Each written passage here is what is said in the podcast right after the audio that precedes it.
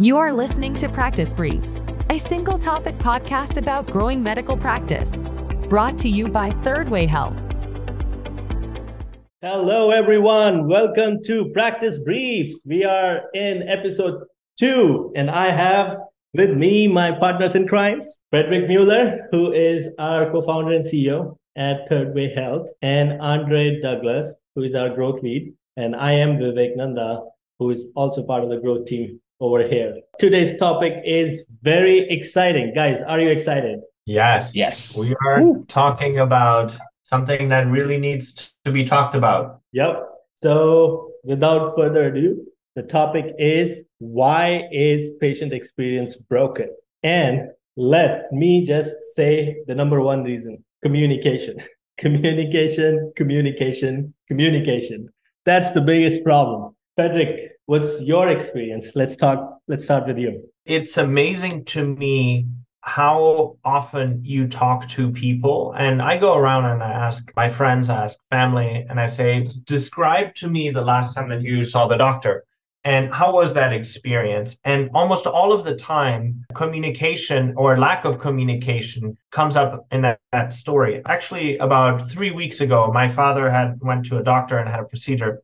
And he called me and he says, Now I know why you do what you do, because he actually needed to reschedule his procedure, but, but he called every day for three days and he wasn't able to get through on the phone so much so that he actually had to drive and he lives in florida naples. He had to drive to the doctor's office in order to literally show up in person at the front desk and reschedule the appointment so many people have those experiences and i think it's just mind-boggling to me that there hasn't been a large scale way of actually solving that this is a crazy story so literally the patient has to go there, kind of like hold the doctor hostage there that treat me. That's how I feel about it. My God.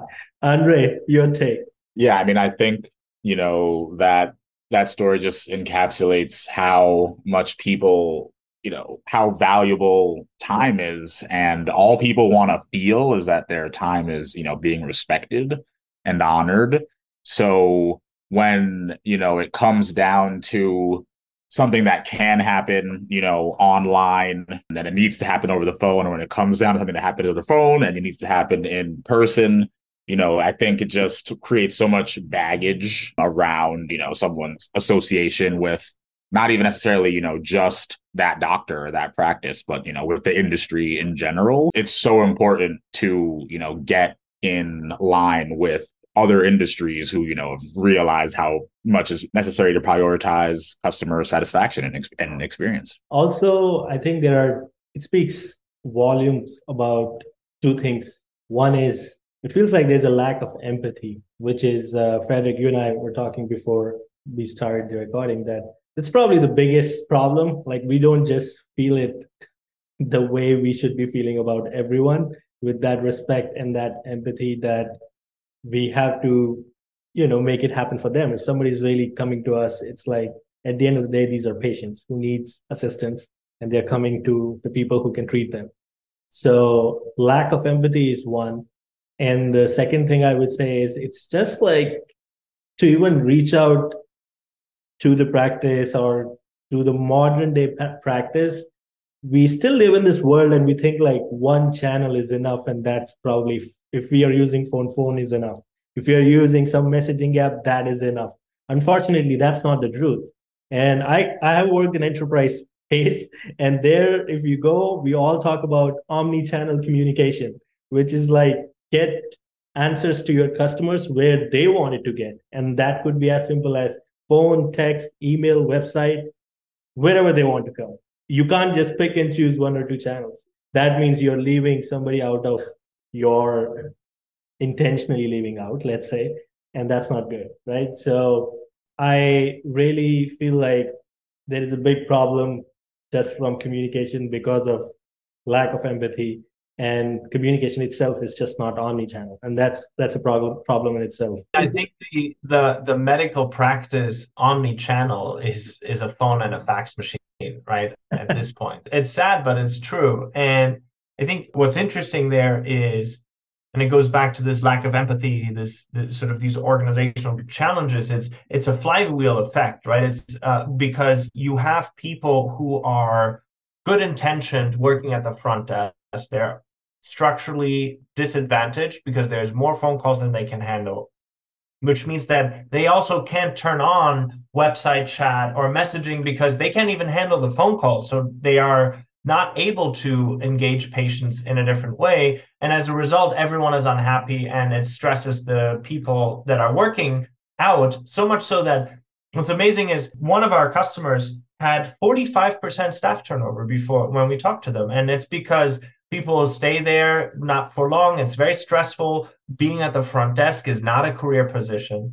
And what that leaves the patient with is someone that's completely disinterested more often than not to their needs not necessarily because they're they don't have empathy, but it's because they're working in an environment that almost makes it really hard to to see patients as humans just because they're structurally disadvantaged. And one point that Frederick mentioned that it is a very transitional job, either transitional or it's not a career, it's the second job or the third job. And uh, nobody dreams of thinking that I will become the front office person. Unfortunately, that's not where it is, right? but uh, but how do we elevate that how do we make it equal to all other roles in the practice right so that there's no shortage of these things right or how do we fill that gap that's the question right so uh, andre you were saying something in terms of the structural disadvantage you know just phone volume can be tough then you have to combine the fact that you're handling p- real patients in the office, you know, who are dealing with things, have to make changes, you know, are have questions about their follow ups. And when you, you know, even practices that are attempting, you know, to go omni channel and bring in the different technology platforms, when they don't integrate all the way across the board, or, you know, if the self scheduling online is one way, and if you want to change your appointment, you have to call in anyway. Or you know if you message in then uh, you know if the messages aren't going to the same place that the front desk need to you know handle their other work then you know that's just another screen another program another you know place to give their focus and it isn't fair to expect people to be able to you know do a really good job at four or five different things at once that are all discombobulated. Right. And uh, talking about phone volume do you know that there is a stat that on an average in the US, the average wait time for a phone phone call from a patient to a medical practice is 13 minutes. So they really? It takes 13 minutes of whole time to wow. just say hello on the other end. And by the way, my Chase app logs me out after 60 seconds of idle, sitting idle. so I'm just trying to make here you know how big is this disconnect like one way we are moving towards technology consumerism that everything needs to be like smooth and on the other side we have this 13 minutes of wait time just to connect and this is the average so i'm pretty sure there's so many probably practices who are doing much worse what do you think about the wait times i mean any any experience any bad stories good stories on your end I mean, I feel like Andre at this point is speaking to so many medical practices. He has his own wait time average. But I want to throw a stat back at you, which is that from an advisory board study, this was from like two years ago or so, 45% of patients said they will definitely not stay with their doctor. And I think that is the harsh reality. And that's patients who said, I'm absolutely not seeing that doctor again. That's not patients who are open to other opportunities. And when you look at what do patients value for when they seek care, after obviously is the doctor accepting insurance, the everything else is about access and convenience.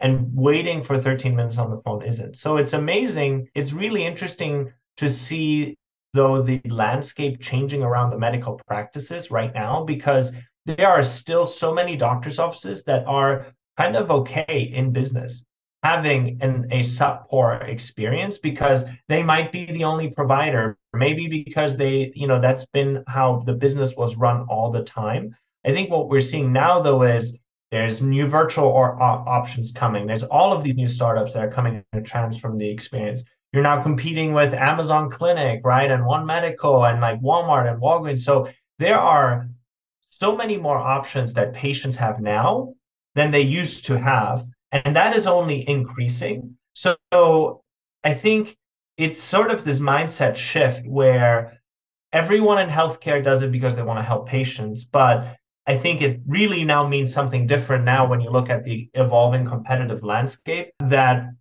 organizations are starting to pick up on. But it's still amazing how many organizations are doing an okay job uh, with a really, really subpar wait time and patient experience. I couldn't agree with you more. I mean, if I was going to clock my own personal research, I would say, you know, maybe like a nine minute average wait time is what I've uh, is what I've been, you know, seeing, calling a range of different practices. But you know, I think the proof is in the trends, right?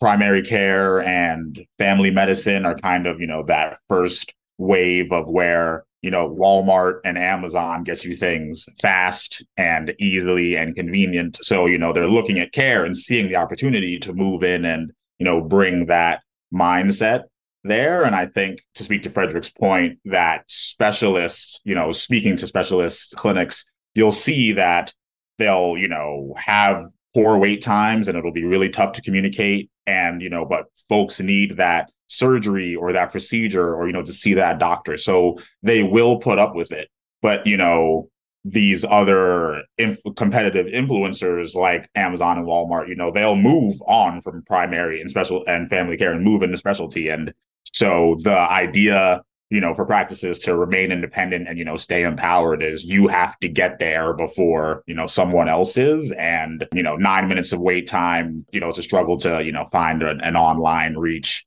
is just not going to cut it when you know these gigantic consumerist attitudes move into these spaces in care. And by the way, Andre was very kind to send cupcakes last week to few of the practices where he wanted to give them something special.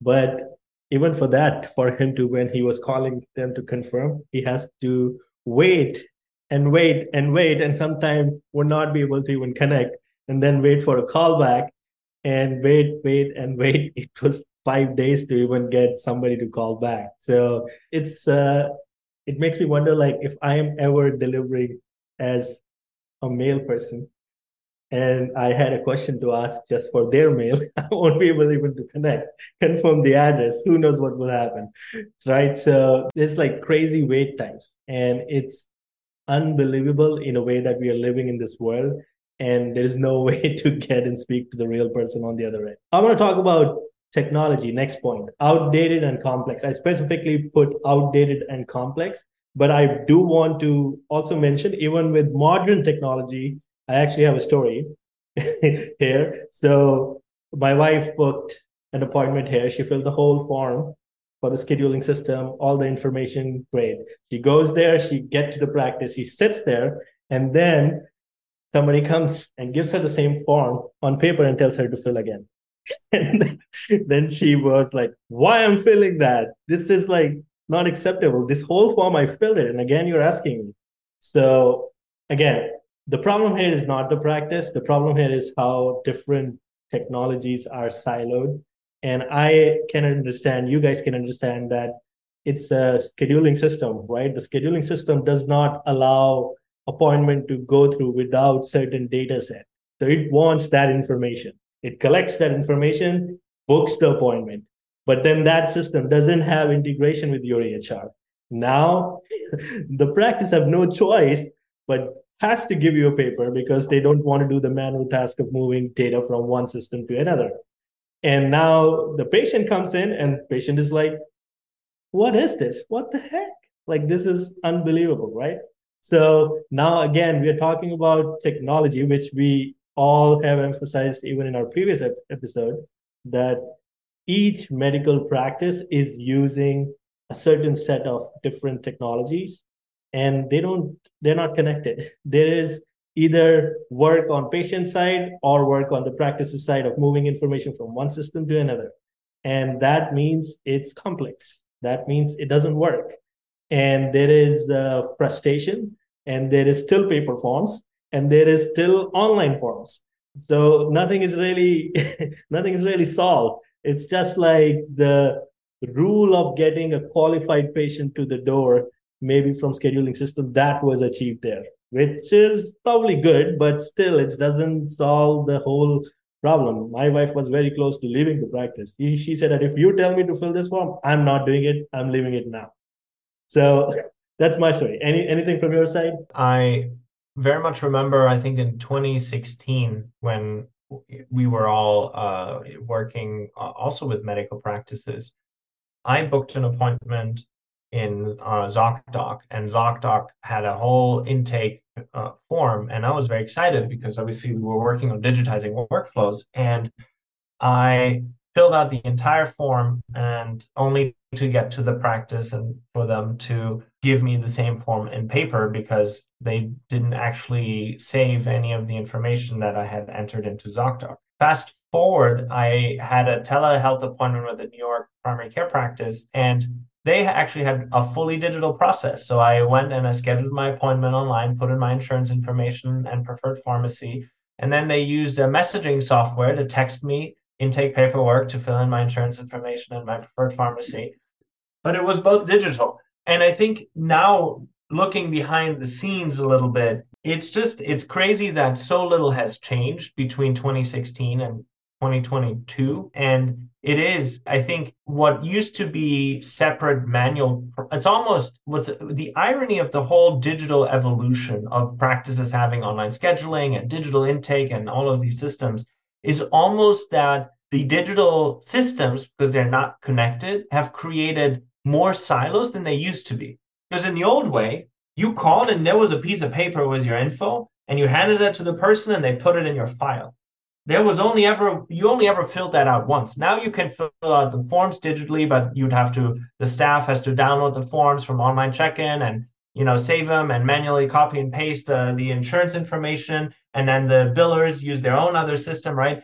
And it's almost like the old way was more streamlined in a weird way than the new way. And i think that is the situation where so many practices are are really in. We were talking to a practice last week and they have Podium and they use they have another system just for intake and they have this really they have web chat they're omni-channel but none of the systems are connected so it's just moving of data and it's due to just how hard it is to move data amongst all these different systems. Um, and i don't know I, hopefully we can change that but uh, it's it's so omnipresent. I feel like what ends up happening is that you know, when it comes when we bring it back to, you know, staff being structurally disadvantaged, it's almost impossible to train a new person on how four or five different systems that don't integrate with each other, you know, have to get used because you then